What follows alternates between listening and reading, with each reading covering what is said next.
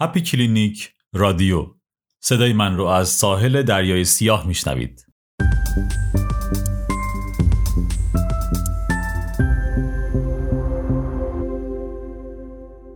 من سلیم هستم. یک طراح گرافیک که به روانشناسی و به طور کلی موضوعاتی که به انسان و روان انسان مربوط میشه علاقه مندم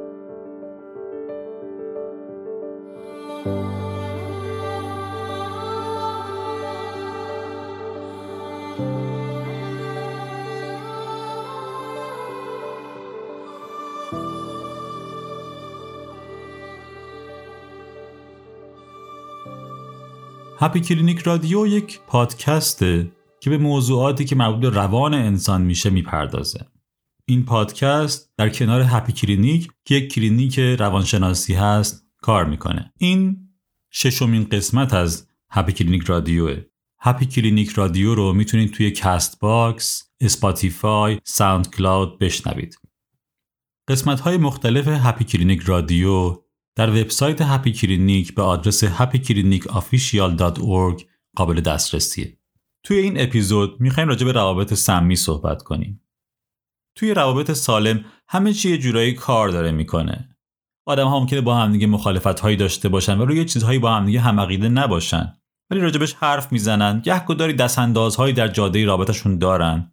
ولی با همدیگه تصمیم می‌گیرن. با همدیگه صحبت می‌کنن و مسائلشون رو حل می‌کنن. در مجموع اگر بخوام بگم از اینکه کنار همدیگه هستن احساس رضایت دارن. اما تو رابطه های سمی یه قصه دیگه است. آدم ها خیلی اوقات خوشحال نیستند و از اینکه با همدیگه وقت میگذرونن احساس رضایت ندارند با همدیگه درگیری هایی دارند که نهایتا هم به هیچ نتیجه و تصمیم منتج نمیشه.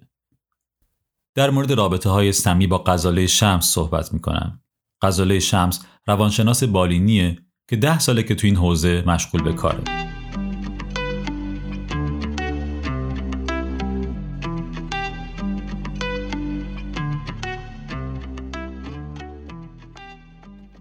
از غزاله خواستم که برای ما رابطه سمی رو تعریف کنه. از نگاه یک روانشناس به چی میگن این رابطه سمی؟ رابطه سمی به رابطه ای گفته میشه که توش حس امنیت حمایت نمی‌گیری. سرزنش میشی. تحقیر میشی و نسبت به دستاوردات و خودت احساس منفی پیدا می‌کنی. در نهایت بخوام بهت یک توضیح کلی بدم. اینه که به جای اینکه حس بهتری پیدا کنی حال بهتری پیدا کنی حال بدتری پیدا می‌کنی. و این رابطه در همه جا می‌تونه پیدا بشه. از زمین بازی گرفته تا روابط زناشویی. از غزاله می‌پرسم که آیا یک آدم سمی توی همه رابطه ها سمیه؟ یا می‌تونه توی رابطه سمی باشه و توی رابطه دیگه سمی نباشه؟ مثلا توی رابطه زناشوییش رفتارهای سمی داشته باشه و توی رابطه کاریش نداشته باشه.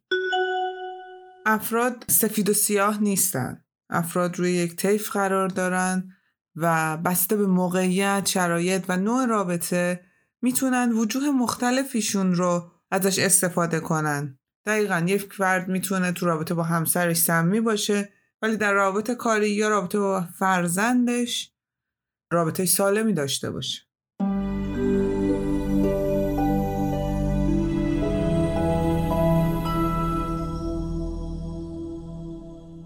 خیلی سال پیش اولین باری که تجربه مدیریت چند نفر رو توی یک واحد گرافیک داشتم توی ماه اول خیلی تلاش می‌کردم همه چیز رو در اختیار بگیرم.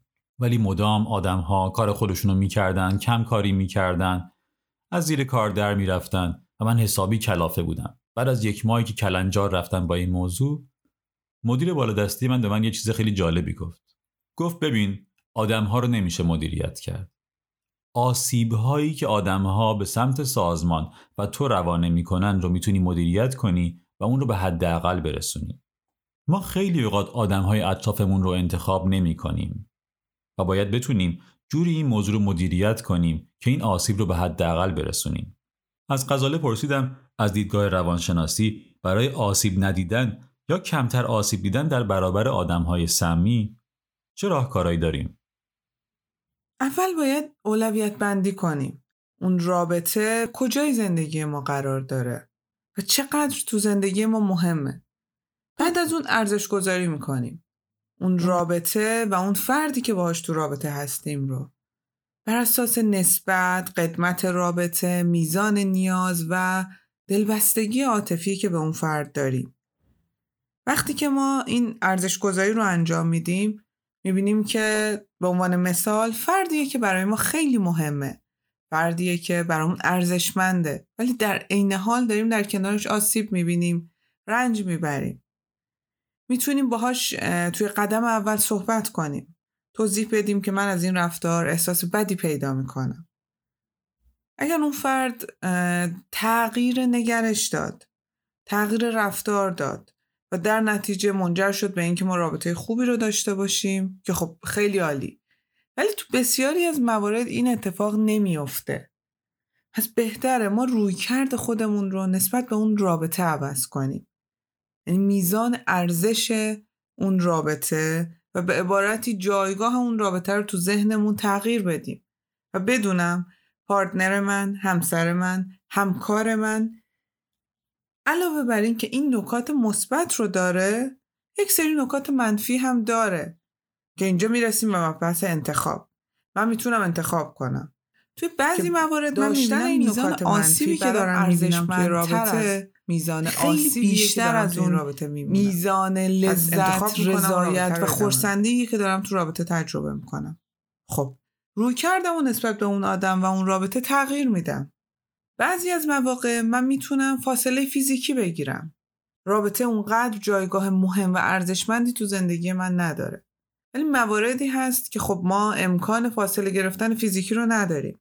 پس می‌تونیم با شناسایی کردن رفتارهای سمی اون آدم رویکرد متفاوتی نسبت به اون رفتارها داشته باشیم. مثل اینکه اون رفتارها رو نادیده بگیریم یا اینکه بگیم این فرد به خاطر اینکه تجربیات ناخوشایندی در این زمینه داشته یا خودش فرد ناکامیه و احساس رضایت تو زندگیش نداره داره اینطوری رفتار می‌کنه و چون من دستاوردهای مهم و ارزشمندی کنار این آدم دارم انتخاب می‌کنم که بمونم. توی روابط کاری که دلبستگی عاطفی توش نقشی نداره در اصل اون همکار ما به ما دسترسی عاطفی که نداره. کار ما تا میزان زیادی راحت تره ساده تر میشه کارمون. چطور؟ اینکه من سعی می‌کنم با بررسی کردن رفتار اون اولا رفتارهاش شخصی نکنم. دوما نسبت به رفتارهاش واکنش های مستقیم و سریح نشون ندم.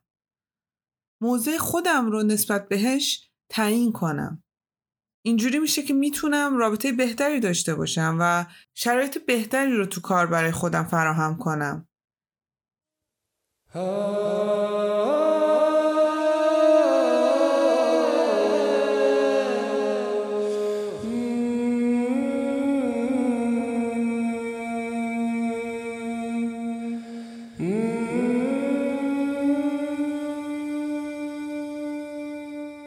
یک نقل قول معروفی هست از یک کتاب به اسم How to be totally miserable. یعنی چجوری کاملا بدبخت باشیم.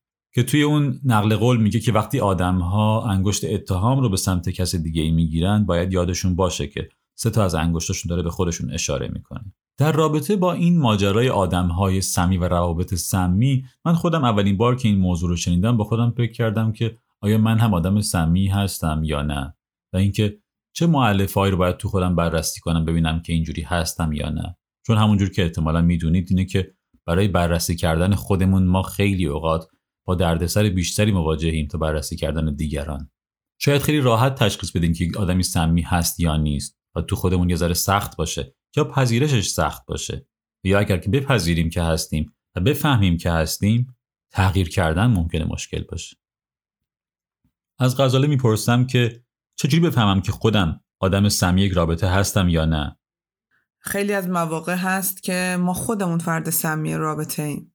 وقتی حمایت نمی کنیم وقتی به شخص کنار دستی اون احساس امنیت نمیدیم سرزنشش می‌کنیم بهش توهین می‌کنیم تحقیرش می‌کنیم دائم نکات منفیشو بهش یادآوری می‌کنیم ما هم می‌تونیم کاملا یک آدم سمی باشیم تو اون رابطه.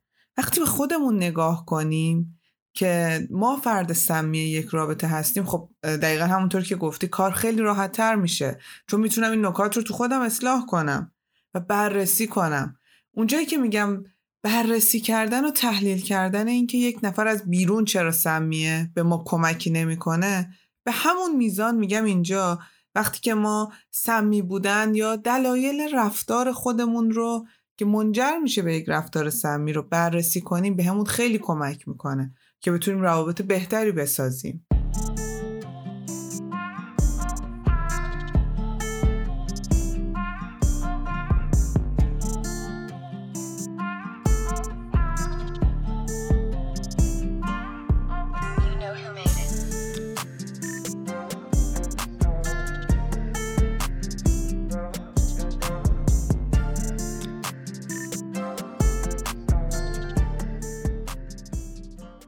از یه آدمی لازم نیست بپرسی که چرا اینقدر من صدمه می‌زنی؟ چرا مدام من رو آزار میدی؟ باید از خودت بپرسی که چرا من مدام به اون آدم اجازه میدم که من صدمه بزنه. از غزاله که راجع به این موضوع پرسیدم به هم گفتش که این موضوع خیلی اوقات می‌تونه با طرحواره ها و تله های روانی در ارتباط باشه. ازش خواستم که برام توضیح بده که طرحواره ها چی هستن و این تله های روانی چه جوری باعث میشن که ما تن بدیم به اینکه یک آدمی مدام ما رو آزار بده و باعث باقی موندن ما توی یک رابطه سمی بشه. طرحواره های ناسازگار به الگوهای نسبتا پایداری گفته میشه که در کودکی در ما شکل می‌گیره بر اساس سبک فرزند پروری یعنی شیوهی که باهاش بزرگ میشیم. والدین با ما رفتار می‌کنن یا شخصی که باهاش بزرگ میشیم. نیازهای هیجانی ما و خلق و خوی ما. این طرحواره ها می‌تونن اثر بلند مدتی تو زندگی ما داشته باشن. با یک مفهوم ساده تر بخوام طرحواره رو برای توضیح بدم. می‌تونم بگم طرحواره ها تاوان صداهایی هستند که ما باید در کودکی میشنیدیم و نشنیدیم و صداهایی که نباید میشنیدیم و شنیدیم. حالا بر همین اساس ما می‌تونیم وارد روابط بشیم. و خب دسته روابط سمی هم دقیقا جاییه که فعال کننده طرحواره یا تله های روانی ماست.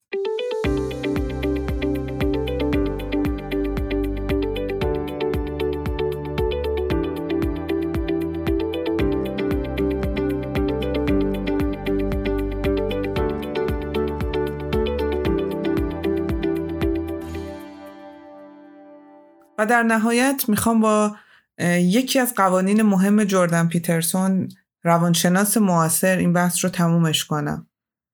با خودتون طوری رفتار کنید دقیقا مانند کسی که مسئول نگهداری از اون هستین.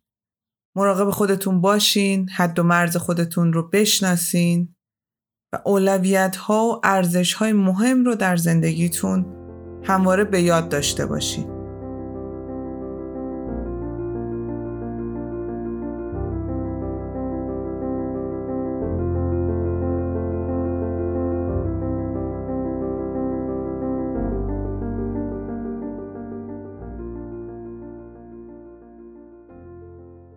ته دلم می‌دونستم که باید شاخه رو رها کنم. شاخه که چی بگم بیشتر شبیه ریشه ای بود که از دل یک صخره بیرون زده باشه. هرچی که بود توی اون مه قلیز چنگ زده بودم و گرفته بودمش. نفهمیدم به چی پام گیر کرد که از لبه اون دیواره پرت شدم. زیر پام مه بود و نمی‌تونستم تشخیص بدم اگه اون شاخه رو رها کنم چی در انتظارمه. ولی دستام داشت خسته می‌شد. و هرچی پاهامو دراز می‌کردم من به هیچ چیز سفتی تو اون می غلیز بر نمی‌خورد. صدای موجها رو که انگار خیلی پایین تر از پاهام به صخره می‌خورد رو میشنیدم. جز اون هیچ صدایی نبود. به همه زندگیم فکر می‌کردم. چجوری میشه آخه این آخر زندگیم باشه؟ پرت شدن از صخره خیلی یهوییه. من همیشه مرگ خودم رو توی بستر بیماری تصور کرده بودم یا توی خواب رفته باشم. ولی اینجوری اصلا جالب نبود که پرت بشم و بخورم به جایی که اصلا حتی نمی‌بینم چیه. یکم جابجا جا کردم دستم و خودم رو روی همون ریشه لعنتی کشیدم بالاتر. ولی می‌دونستم دیر یا زود باید رها کنم این شاخه گلالود و نمدار رو. خودم رو کشیدم سمت چپم. ولی این شاخه لعنتی آخه باید از این جهنمی شروع بشه یا نه؟ انگار وسط زمین و آسمون این شاخه درخت بیسه ها باید به چنگم میومد در حین پرت شدن. پامو کشیدم به سمت پایین ببینم به جایی می‌خوره یا نه. ولی زیر پامم یک فضای خالی بی انتها بود. انگار نزدیک بودن مرگ مستم کرده بود. نمی‌تونستم فکرامو کنترل کنم. تصمیم گرفتم یکم زندگیمو مرور کنم بعد شاخه رو ول کنم. ولی این فکر که هر لحظه ممکن بود مقاومتم تموم بشه ولم نمی‌کرد. کاش بیشتر ورزش کرده بودم. بیشتر بارفیکس رفته بودم که می‌تونستم بیشتر خودم رو این شاخه لعنتی نگه دارم.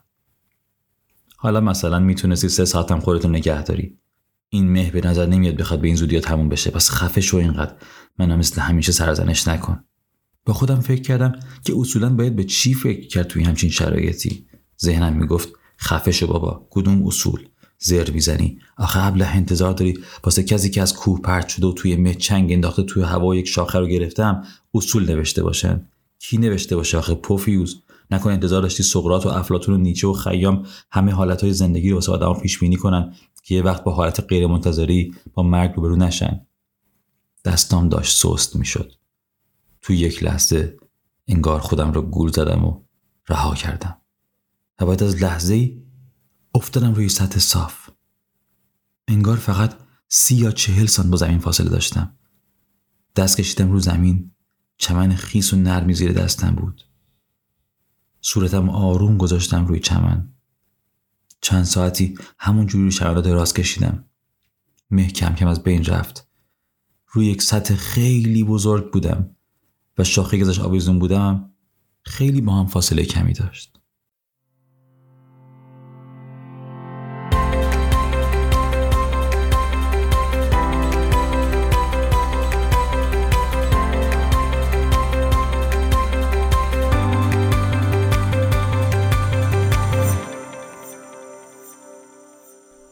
این داستان کوتاهی که برات خوندم رو با الهام از گذشتن از رابط سمی نوشتم. عبور و گذشتن از رابطه های سمی به این سادگی نیست. رها کردنشون خیلی سخته. وابستگی های عاطفی خیلی از این روابط فراتر از یک رابطه است اما به این نکته نگاه کن که تو در مقابل خودت هم مسئولیت داری و مراقبت از خودت هم خیلی مهمه. شاید اولین وظیفه‌ای که داری مراقبت از خودت باشه. تا در ادامه بتونی به کسانی که دوستشون داری هم عشق و زندگی ببخشی. تا برنامه بعد اگر زنده بودم و زنده بودی اگر هنوز می‌تونستم حرف بزنم و می‌تونستی بشنوی باز هم با هم صحبت می‌کنیم. در پایان با هم گوش می‌کنیم به سایه با صدای ابی آهنگسازی بابک بیات تنظیم واروجان و ترانه از ایرج جنتی عطایی.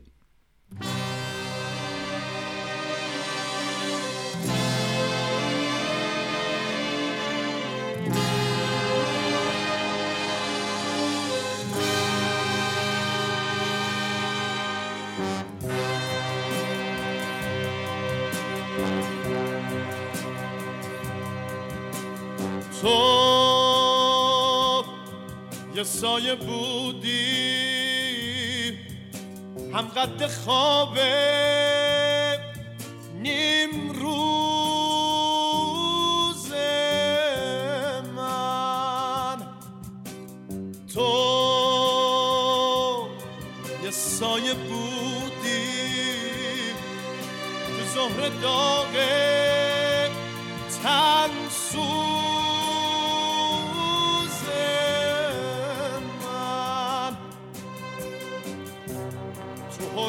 داغه بی رحم آفتاب تو سایه بودی. یه سایه ناب. من مسافر. تن تشنه خواب. حریص فتح. یه جرعه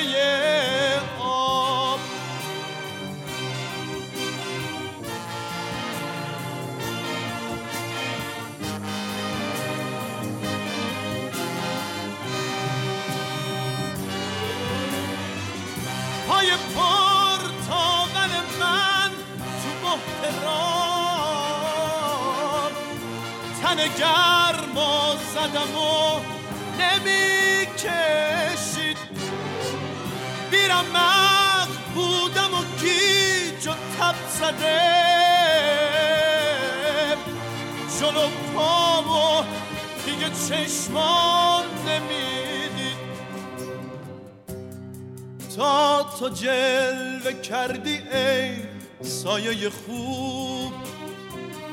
مهربون با یه بغل سبز و آب. باورم نمی شدین معجزه بود. به گمانم تو سرابی یه سراب.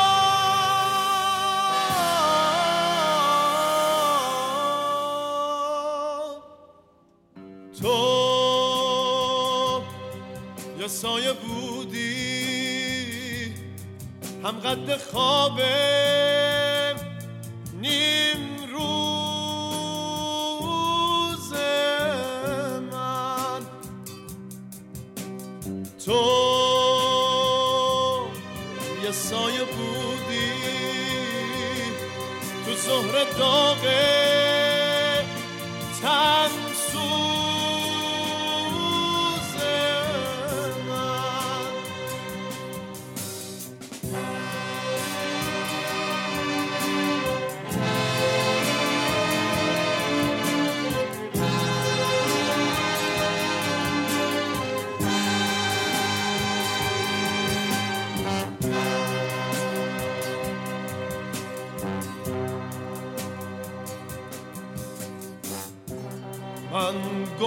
خسته.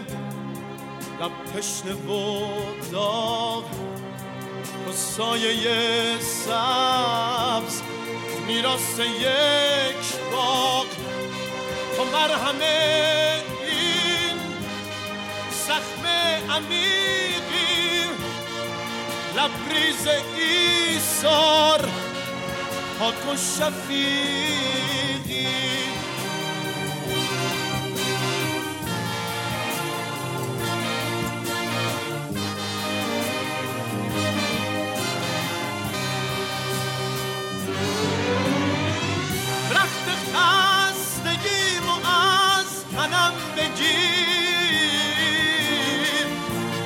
تنت برهنگیمو بپوشون. منو تا مهمونی عشق ببر. کتاب در به دریمو بسوزون. بذارین سایه همیشگی باشه.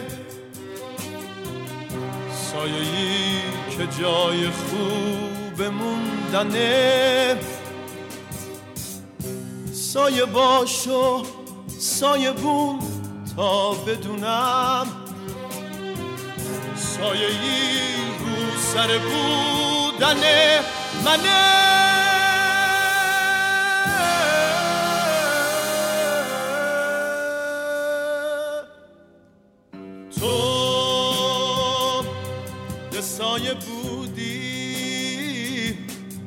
هم قد خواب نیم روز من. تو یه سایه بودی تو ظهر داغه.